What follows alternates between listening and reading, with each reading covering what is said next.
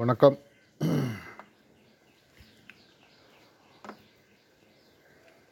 ஆன்மீகம். ஒரு interesting subject நம்மளுடைய ஆன்மீகத்தில் முக்கியமாக பிரச்சனைகள் அப்படின்றது இருக்கக்கூடிய பகுதின்னு பார்த்தீங்கன்னா நம்மளுடைய பிண்ட பிரதேசம் இல்லைன்னா ஹார்ட் ரீஜன் சொல்லி சொல்லுவாங்க. இந்த ஹார்ட் ரீஜன்றது பார்த்தீங்கன்னா ஆப்போசிட் சில துவந்தம் சேர்ந்தது. எல்லாமே எதிர் எதிராக இருக்கும். சரி தவறு நல்லது கெட்டது உண்மை பொய் எல்லாமே எதிர்மறையாக இருக்கக்கூடிய ஒரு ஏரியா இந்த ஏரியாவில் தான் நம்மளுடைய ஜேர்னி ஆரம்பிக்குது. இதை தாண்டுவதற்கு உங்களுடைய பயிற்சியை பொறுத்து குருநாதரின் மேல் இருக்கக்கூடிய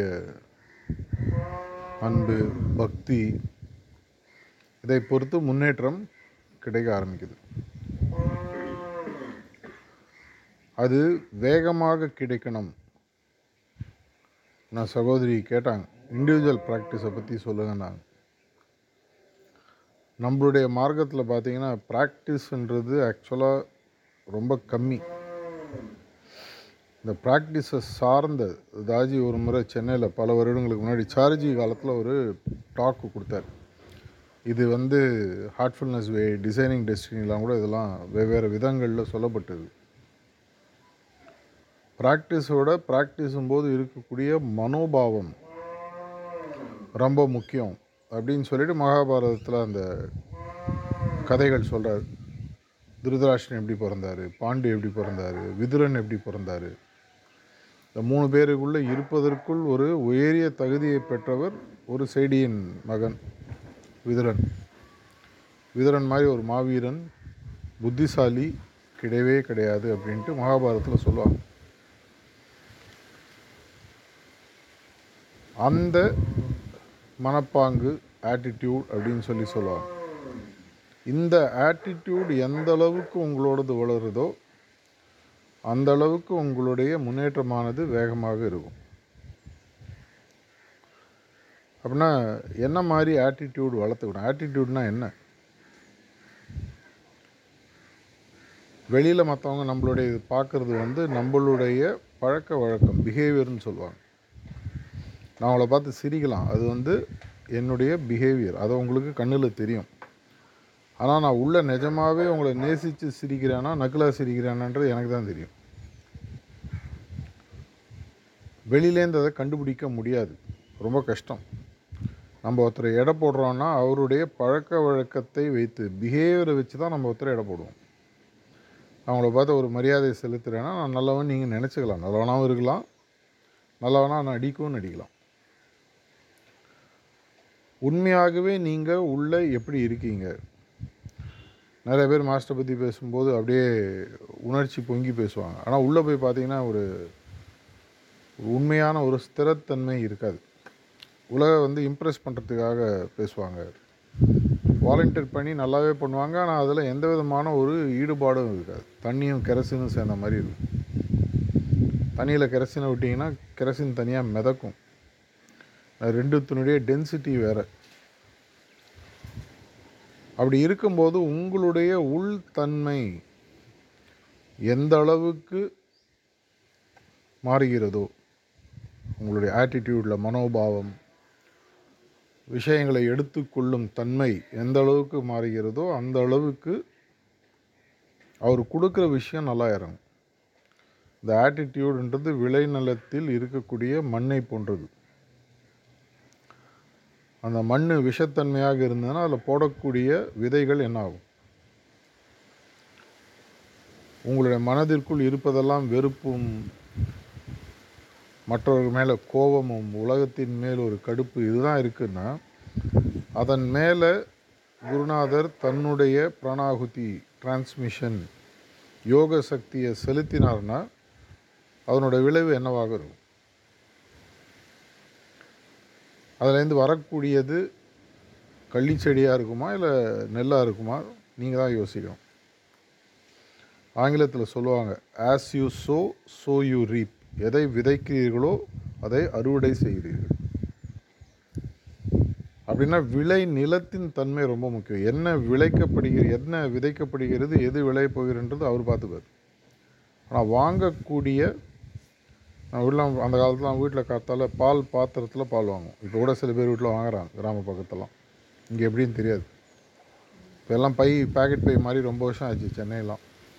மாடியும் பார்க்குறதில்ல பாத்திரத்தையும் பார்க்குறதில்ல இப்போ பாட்டிலில் பால் கொடுக்கணும் டபுள் ரேட் கேட்குறான் ஒரு காலத்தில் வந்து பாட்டில் பால் ரொம்ப ரேட்டு கம்மி. இப்போ டபுள் பாட்டில்னால் அது சுத்தங்க அது ரேட்டு ஜாஸ்தி. அந்த பாத்திரத்தை அந்த காலத்தில் நீங்கள் வெளியில் வைக்கக்கூடிய பாத்திரத்தில் தன்மை சரியாக இல்லை ஒரு நச்சுத்தன்மை தானே பால் கெட்டு போயிடும். அந்த காலத்தில் சொல்லுவாங்க ஒரு துளி விஷம் ஒரு டம்ளர் பால் போகிறோம் கெடுக்கிறதுக்கு. அப்படின்னா என்னுடைய மனப்பாங்கு எந்த அளவுக்கு ஏன்னா சகோதரி ப்ராக்டிஸை பற்றி கேட்டதுனால அந்த விஷயத்துக்கு நான் வரேன்.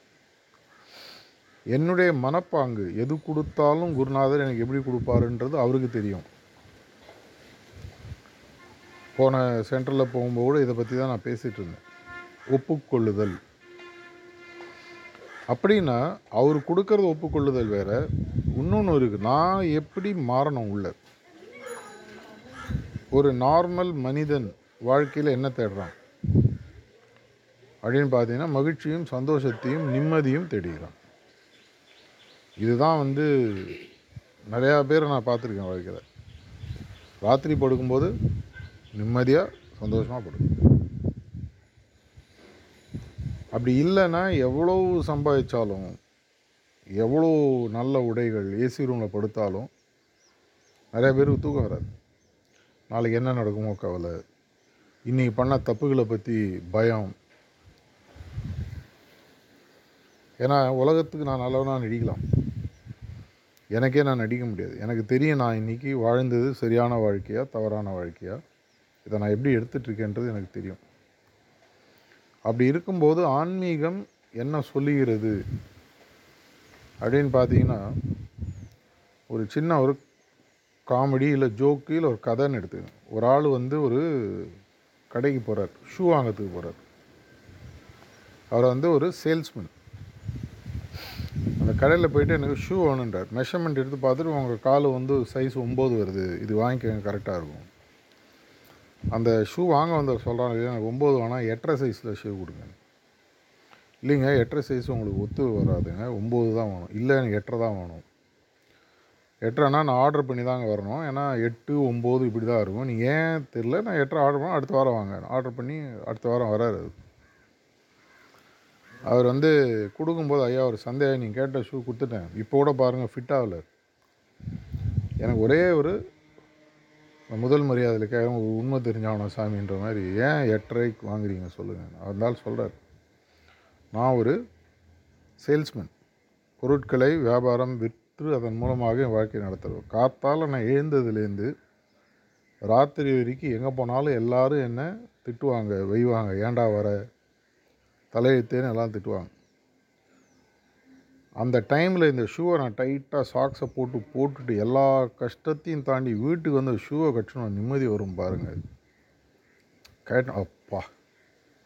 டைட்டாக இருக்கும்போது கைட்டி போட்டோன்னு நிம்மதி வரும் பாருங்கள் ஒரு முறை சாரிஜி மகாராஜ் ஒரு கதை சொன்னார். ஒரு குருநாதர் இருக்கார்.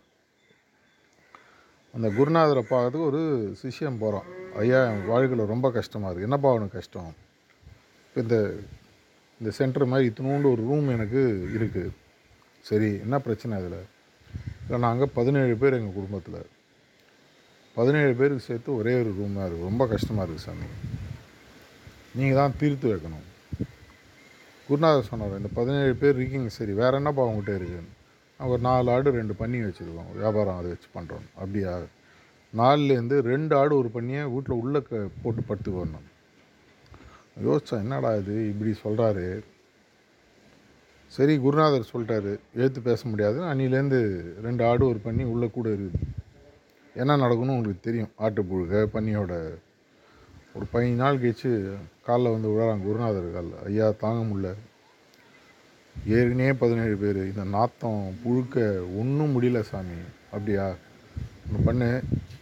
நைட்டு போயிட்டு அந்த ரெண்டு ஆட்டியும் பண்ணியும் ரூம் விட்டு துரத்திட்டு காத்தால என்னை வந்து பாருங்க போய் ரெண்டுத்தையும் விட்டுட்டு மறுநாள் காத்தால வந்தானா எப்படி பார்த்தேன் பதினேழு பேரும் அவ்வளோ நிம்மதியாக தூங்கினோம் இன்னைக்கு. எப்படி நடந்தது மாற்றம்? அப்படின்னு சொன்னால் அதுக்கு சாரஜி மகாராஜ் ஒரு இடத்துல அழகாக ஒரு விளக்கம் கொடுத்துருக்கார். அவர் வந்து சொல்கிறார் உண்மையான சந்தோஷம் என்பது என்ன? அப்படின்னு அவரை கேட்குறாங்க அப்போ அவர் இங்கிலீஷில் சொல்கிறார் the true pleasure is when a pain ceases to exist வலி என்பது எப்பொழுது எனக்கு இல்லாமல் போகிறதோ அப்பொழுது எனக்கு உண்மையான சந்தோஷம். ஒரு சர்ஜரி ஆகுதுன்னு சொன்னால் அந்த சர்ஜரி கட்டு முடிஞ்சு ரெண்டு மூணு நாள் கட்டு வலி ஆறும்பொழுது ஒரு சந்தோஷமாக இருக்கும். ஸோ இதுலேருந்து ஆன்மீக ஒரு பெரிய உண்மை நமக்கு என்ன புரியணும்னு சொன்னால் வலி இல்லாத ஒரு நிலைமை தான் உண்மையான சந்தோஷம். அப்படின்னா நான் என்ன பண்ணணும்? இந்த ரெண்டு ஆடும் ஒரு பண்ணியும் வீட்டுக்குள்ளே வச்சுக்கணும். எட்டரை சைஸில் ஷூ போட்டுக்கணும். ஃபிசிக்கலாக இல்லை. ஒரு பேச்சு உங்களுக்கு புரியறதுக்காக சொல்லுவேன் வலியை நீ எந்த அளவுக்கு தேட ஆரம்பிக்கிறாயோ இயற்கையின் நிதி நியதின்னு ஒன்று சொல்லுவார் எப்பவுமே சாரதி மகாராஜ். எதை நீ தேடுறியோ அதை ஒன்றை விட்டு ஓடி போகும். எது ஒன்றை தேடுதோ அதை ஒன்று சீக்கிரமாக வந்து சேரும். அப்படின்னா புத்திசாலியாக என்ன பண்ணுவான்? எது வேணாமோ அதை தேடணும். அப்போ அது ஒன்று விட்டு ஓட ஆரம்பிக்கும். தேடுறானேன்னு ஓடும். வலியை தேடி வலி அதுக்குன்னு தெருவில் போகும்போது எலக்ட்ரிக் கம்பத்தை பிடிங்க. எதிர்கார என்ன நாய்கிட்ட காலை காட்டுங்க கடிக்கிட்டோம் அது மாதிரி சொல்ல வரல. வலியை தேடக்கூடிய ஒரு பக்குவத்தை வளர்த்து கொள்ளுதல். அப்படி வரும்போது வாழ்க்கையில் நடக்கிற எல்லாமே சந்தோஷமாக இருக்கும். அதனால தான் ஒரு தடவை பாபுஜி மகாராஜ் சொன்னார் உண்மையான ஞானி என்பவன் உலகத்தின் அனைத்து வழிகளையும் தாங்கிக் கொள்ளக்கூடியவன். A true saint is one who can bear the pain of the entire world உலகத்தில் இருக்கக்கூடிய அனைத்து வழிகளையும் தாங்கக்கூடியவன். ஆயிரத்தி தொள்ளாயிரத்தி தொண்ணூறுகளில் ஒரு தடவை உட்காந்து சாரிஜியோடு பேசும்போது மனப்பாக்கத்தில் உண்மையான மாஸ்டர்னால் யாருன்னு அவர் யாரோ கேட்டாங்க.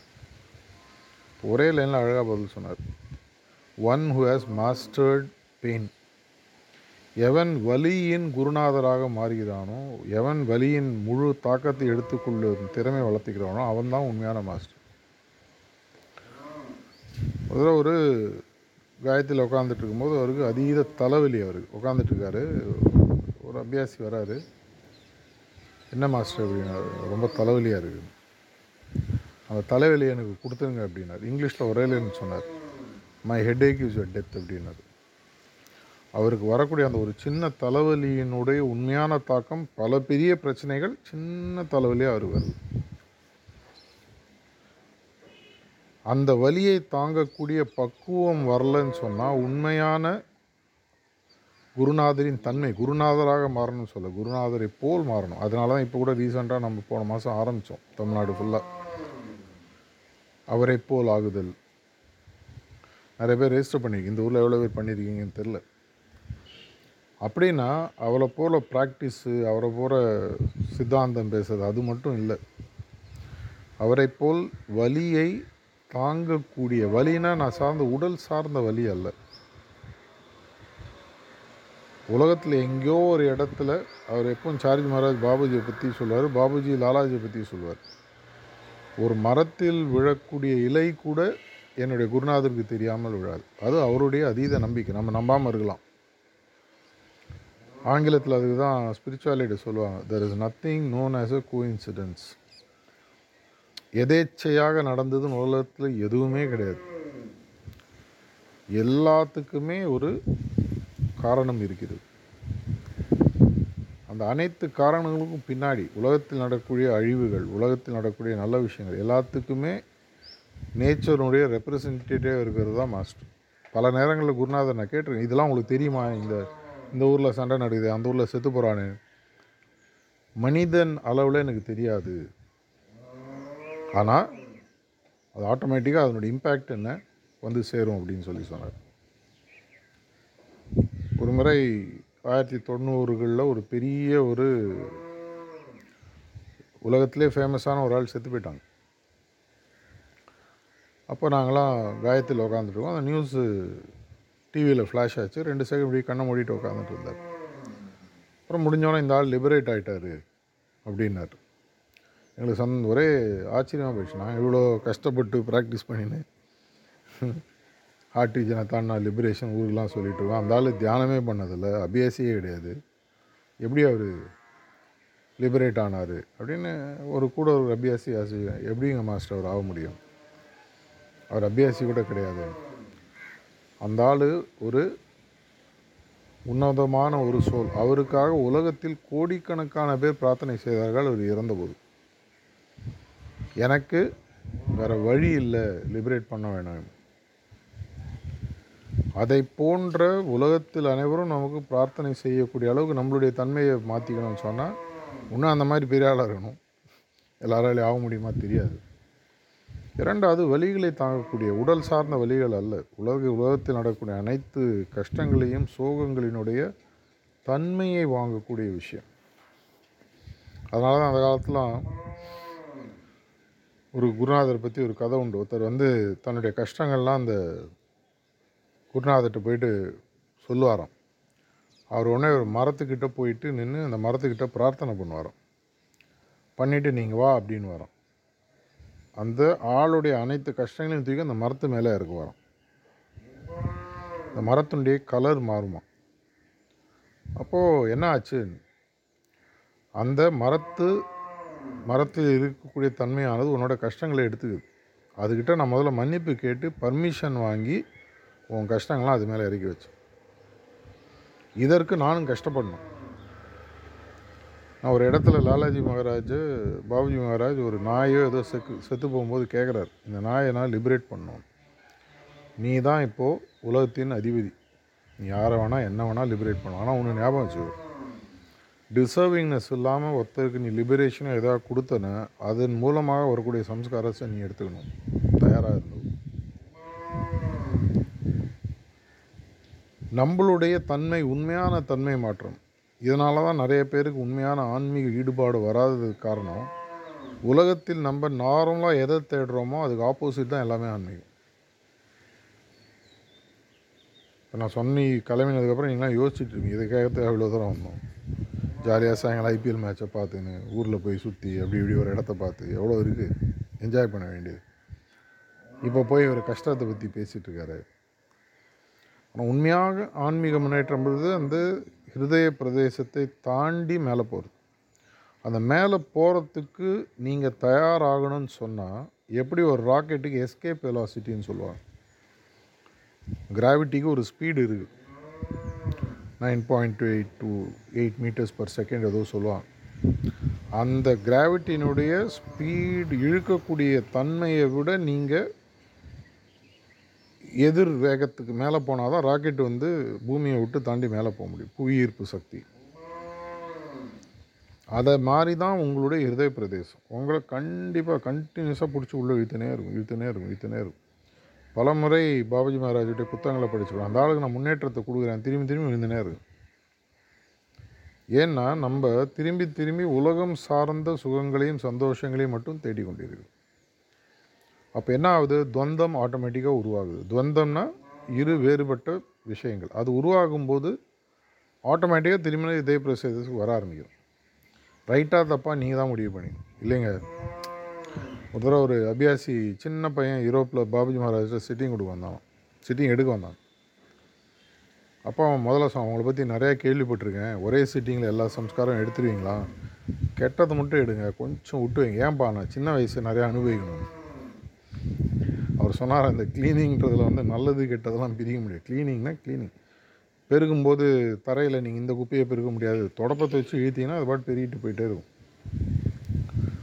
நம்மளுடைய சுகத்தை தேடக்கூடிய உல்லாசத்தை தேடக்கூடிய இந்த மனோபாவமானது நம்ம திரும்பி திரும்பி இதே பிரசே பிரதேசத்திலே வச்சுட்டு இது கேட்கறதுக்கு நிறைய பேருக்கு ஆக்சுவலாக வந்து கொஞ்சம் முன்னுக்கு பின் முரணாக கூட இருக்கும். ஆனால் அந்த வலியை வலின்றது திரும்பி உடல் சார்ந்த வலி அல்ல. உண்மையான பிரார்த்தனை எப்படி இருக்கணும்னு சார்ஜி எதிர எக்ஸ்பிளைன் பண்ணார் உலகத்தில் இருப்பவர்கள் அனைத்து பிரச்சனையும் எனக்கு வரணும். வருதோ இல்லையோ அது வேறு விஷயம். வரணுன்ற அந்த மனப்பாங்கு வரும்பொழுது இயற்கை பாவம் யார் அவன் எல்லாத்தையும் எடுத்துக்கிறது ரெடியாக இருக்கான். அப்படியே தூக்க ஆரம்பி அந்த தன்மை நமக்கு வர வர வர. அதனால தான் ஒரு லட்சம் பேர் இருந்தாங்கன்னா ஆயிரம் பேர் தான் அபியாஸ் செய்வோம் ஆயிரம் பேர் இருந்தால் பத்து பேர் தான் ஒழுங்காக ப்ராக்டிஸ் பண்ணுவோம் ஒரு ஆள் தான் லிபரேட் ஆகும். நைன்டீன் நைன்டி செவனில் ஒரு தடவை பழைய காட்டேஜ் வாசல் நாங்கள் நின்றுட்டு பேசிகிட்டு இருந்தோம் மணப்பாக்கத்தில். அப்போது யாரோ வந்து சொன்னார் இப்போ தான் நாங்கள் ரூம் உள்ள நான் இப்போ வெளியில் இருந்தேன். நான் உள்ளே அப்போ இல்லை. இப்போ தான் சாரிஜி பேசிகிட்டு இருந்தார். இது வரைக்கும் மிஷனில் நூறு பேர் லிபரேட் ஆகிருக்காங்களான்னு யோசிச்சு பார்த்தேன் இவ்வளோ வருஷம் ப்ராக்டிஸ் பண்ணி நூறு பேர் தான் லிபரேட்டாக இருக்கான் நான். அப்புறம் ஒரு கான்டெக்ட்ஸில் சொன்னார் அவன் அதுக்கு தயாராக இல்லை நேச்சர் கொடுத்தா கூட திரும்பி திரும்பி அவ்வளோ போய் வளரும். ஒரு ஆள் புதகுழியில் இருக்கார் இப்போ கூட அந்த அட்வர்டைஸ்மெண்ட்லாம் பார்த்துருப்பீங்க. கை கைன்னு ஒன்று ஆடு பார்த்துருப்பீங்க. அவர் கை கொடுத்து தூக்கி விட்றாரு. நம்ம கையை தட்டி விட்டு திரும்பி உள்ளே போகிறோம் திரும்பி தூக்குறாரு திரும்பி கையை விட்றோம் திரும்பி தூக்குறாரு திரும்பி கையை தட்டி விட்றோம். அந்த புதகுழி தான் நம்மளுடைய ஹார்ட் ரீஜன் ஆயிரக்கணக்கான ஜென்மங்கள் எடுத்தது கூட ஹார்ட் ரீஜனை உண்மையாகவே ஆன்மீக பயிற்சி செய்கிறனால கூட தாண்ட முடியறதில்ல. ஏன்னா அந்த துவந்தத்தில் மாட்டிக்கிறோம். நம்மளுடைய மனோபாவமானது மாறணும். அதுக்கு நீங்கள் தெருவில் போ வேறவா என்னை அடிச்சுட்டு போப்பா என்னை குத்திட்டு போ அந்த வழியை பற்றி நான் பேசலை. என்னுடைய தன்மையானது உலகத்தில் இருப்பவர்களுடைய அனைத்து வழி அவங்களுக்கு வரக்கூடிய பிரச்சனைகள் என்ன மனசு அளவில் என்னால் அதை புரிந்து கொண்டு அதை உணர்ந்து கொண்டு எனக்கு கொடுத்துடுன்னு கேட்கக்கூடிய பாங்கு வளரணும். நிறைய பேருக்கு பயம் உண்டு கேட்டேன் அது குத்துட்டாருன்னா எப்படிங்க வாழுது? ஏற்கனவே சந்தி சிரிக்குது. இது உங்களுடைய அப்படி இருக்கும்போது இன்வெர்டெண்டோ ஸ்டார்ட் ஆகுதுன்னு சார்ஜி மகாராஜ் சொல்கிறார் ஆட்டோமேட்டிக்காக எது நீங்கள் நடக்கும்னு நினைக்கிறீங்களோ நடக்கிறதில்ல. எது நடக்காதுன்னு நினைக்கிறீங்களோ அது நடக்காதுங்க. ஆன்மீகத்திற்கு வந்ததுக்கான உண்மையான குறிக்கோள் இருப்பதற்குள் உயரிய குறிக்கோளை அடைய வேண்டும் அப்படின்னு உங்களுக்கு தெளிவாக இருந்ததுன்னா இந்த ஒரு மனப்பாங்கு அட்லீஸ்ட் இதை பற்றி புரிதல் வேண்டும். நீங்கள் அதை மனசார கேட்குறீங்களா செய்கிறீங்களா அது வேறு விஷயம். அதை பற்றி முழுமையான புரிதல் வேணும். சந்தோஷத்தை தேடுறவனுக்கு வழி தான் கிடைக்கும். வழியை தேடுறவனுக்கு சந்தோஷம் கிடைக்கிறதுக்கு நல்ல வாய்ப்பு இருக்குது உண்மையான ஆன்மீக புத்திசாலி இருக்கும் அப்படின்னா என்ன பண்ணுவான்? அந்த காலத்தில் ஒரு கதை உண்டு. விஷ்ணுவுக்கு மூணு ஒய்ஃபுன்னு சொல்லுவாங்க. அதில் இரண்டு ஒய்ஃபை அவர்கிட்ட போய் கேட்குறாங்களாம் ஒருத்தர் வந்து ஸ்ரீதேவி இன்னொன்று வந்து மூதேவி. நடுவில் ஒன்று இருக்குது அது இல்லை இதில். பூதேவி கிடையாது. அவங்க ரெண்டு பேரும் கே போய் நாங்கள் ரெண்டு பேரில் யார் அழகுன்னு நீங்கள் சொல்லுங்கள் ஒரு பொண்டாட்டி கேட்டாலே நிறைய பேருக்கு கஷ்டம். ரெண்டு பொண்டாட்டி வந்து யார் அழகுன்னு கேட்டால் ஒரு புருஷன் என்ன பதில் சொல்லுவோம் விஷ்ணு அப்போ அழகாக பதில் சொன்னாராம். சீதையை பார்த்து சொன்னாலும் நீ என்னை பார்த்து நடந்து வரும்போது அழகாக இருக்க. மூதையை பார்த்து சொன்னாலும் என்னை விட்டு நீ நடந்து போகும்போது அழகாக இருக்கன்னாலும் சார் ஒரே கல்லில் ரெண்டு மாங்காய் அடிச்சிட்டார். ஆனால் மூதையை சந்தோஷமாக நடக்க ஆரம்பிச்சிச்சு எங்கள் வீட்டுக்காரருக்கு நடந்து போய் நான் போக போதான் அவர் கண்ணில் நான் அழகாக தெரியுறேன். அவருடைய பிரச்சனை சால்வ் ஆயிடுச்சு. அப்படின்னா ஒரு உண்மையான தேடுதல் குறிக்கோளை தேடக்கூடிய ஒரு ஆன்மீகவாதி என்னை நோக்கி வரக்கூடிய வலியானது என்னுடைய சுகம்ன்றது புரிய ஆரம்பிக்கும் பொழுது வலியானது திரும்பி சுகம்ன்றது உங்களை தாண்டி வருது. எதனால் நான் பாதிக்கப்பட போகிறதில்ல ஏன்னா நான் வலிக்கு எப்பவும் தயாராக இருக்கிறேன். திரும்பி இந்த வலின்றது உடல் சார்ந்த வலி அல்ல புரிஞ்சுங்க. மனம் சார்ந்த வலி. உடல் சார்ந்த வலி ஒரு நாள் ரெண்டு நாள் மூணு நாளில் போயிடும். மனம் சார்ந்த வலியை வாங்கி கொண்டு உடலில் இருப்ப உலகத்தில் இருப்பவர்கள் அனைத்து மக்களின் மனம் சார்ந்த வழி ஆன்மீகம் சார்ந்த வழியை தாங்கக்கூடியவன் தான் மாஸ்டர் மாதிரி மாற முடியும்னு சொல்கிறாங்க இதற்கு நீங்கள் தயாராக இருக்கீங்களா? இல்லையான்றது உங்களுடைய இண்டிவிஜுவல் ப்ராக்டிஸில் நீங்கள் கொண்டு வரும் பொழுது தான் சகோதரி கேட்ட கேள்வி உண்மையான பதில் கிடைக்கும். என்னுடைய தனி பயிற்சியானது மேலே வீடு கட்டுற மாதிரி கீழே ஃபவுண்டேஷன் ஸ்ட்ராங்காக இல்லைன்னா அந்த காமெடி சீன் மாதிரி ஆகிடும் பில்டிங்கு ஸ்ட்ராங்கு பேஸ்மெண்ட் வீக்கு மாதிரி. மேலே எவ்வளோ பாயிண்ட் உங்களுக்கு முன்னேற்றம் கொடுத்தாலும் கீழே இருக்கக்கூடிய அந்த ஆட்டிடியூட் ஃபவுண்டேஷன் சரியாக இல்லைன்னு சொன்னால் அவர் மேலே கொடுக்கக்கூடிய எல்லா முன்னேற்றமும் உதிர்ந்து திரும்பி கீழே விழ திரும்பி அவர் கொடுப்பார் திரும்பி விடும் திரும்பி கொடுப்பார் திரும்பி விடும். சிந்தனை செய்யுங்கள் உங்களுடைய ஆன்மீக முன்னேற்றத்திற்கும் ஆன்மீக பயிற்சிக்கும் இது ஒரே வழி பிரார்த்தனை தான். இரவு நேர பிரார்த்தனை. யுனிவர்சல் ப்ரேயரும் போது ஒரு லைன் ஆட் பண்ணிக்கலாம். அனைவரும் இதுக்கு முதல் ஸ்டெப்பு அனைவர்களுடைய பிரச்சனைகள் எனக்கு புரிய ஆரம்பிக்குது. உலகத்தில் இருப்பவர்களுக்கு ஆயிரம் பேருக்கு ஆயிரம் பிரச்சனைகள் இருக்குது நம்மளாம் எவ்வளோ சந்தோஷமாக இருக்கும் அந்த விஷயத்தில் பார்த்தீங்கன்னா அந்த பிரச்சனைகளின் தன்மையாவது எனக்கு புரிய வைங்க. மரண ஓலம்னு சொல்லி சொல்லுவாங்க. ஒரு டாக்டருக்கு மரண ஓலம் டெய்லி பார்க்கக்கூடிய டாக்டர்ஸ்லாம் இருக்காங்க. ஸ்பெசிஃபிக்காக இந்த ஐசியூ அந்த மாதிரி பார்க்குறவங்களாம் அந்த டி தினசரி அதையே பார்க்குறாங்க. அது வாயால் வரக்கூடிய வலி மனதால் வரக்கூடிய அந்த ஓலம் வந்து உலகத்தில் எல்லா இடத்துலையும் ஒழிச்சிட்டே இருக்கு. எவ்வளோ பேர் எவ்வளோ கஷ்டத்துக்கு ஆளாகிறாங்க அதை புரியக்கூடிய தன்மை எனக்கு வளரும் போது தான் நான் உண்மையான ஒரு ஆன்மீகவாதியாக மாறிடுறேன் எல்லாம் சந்தோஷமாக இருக்கணும். என் வீட்டில் எந்த பிரச்சனையும் இருக்கக்கூடாது. எல்லாம் நல்லா இருந்தால் நான் தியானம் பண்ணுவேன். முடிஞ்சால் எனக்கு ப்ரோக்ரஸ் கொடுங்க. அப்படின்னு சொன்னால் என்ன கிடைக்குன்றது நீங்களே யோசிச்சு பாருங்கள் உங்களுடைய ஆன்மீக முன்னேற்றத்திற்கு தயாராக வேண்டியது பொறுப்பு உங்களோடது. எப்படி தயாராகணுன்றதுக்கான ஒரு அங்கத்தை நீ இது மாதிரி நிறையா விஷயங்கள் இருக்குது ஒரு அங்கத்தை நீங்கள் சொல்லியிருக்கு நீங்கள் முடிவு பண்ணி உங்களுக்கு தேவை சாஸ்வதமான மகிழ்ச்சி என்றால் சாஸ்வதமான வலியை தேட ஆரம்பிங்க. மனதளவில் உடலளவில் அல்ல. இது புரிய ஆரம்பிக்கும் போது உங்களுடைய பயிற்சி இன்னும் பன்மடங்கு முன்னேறும். நன்றி.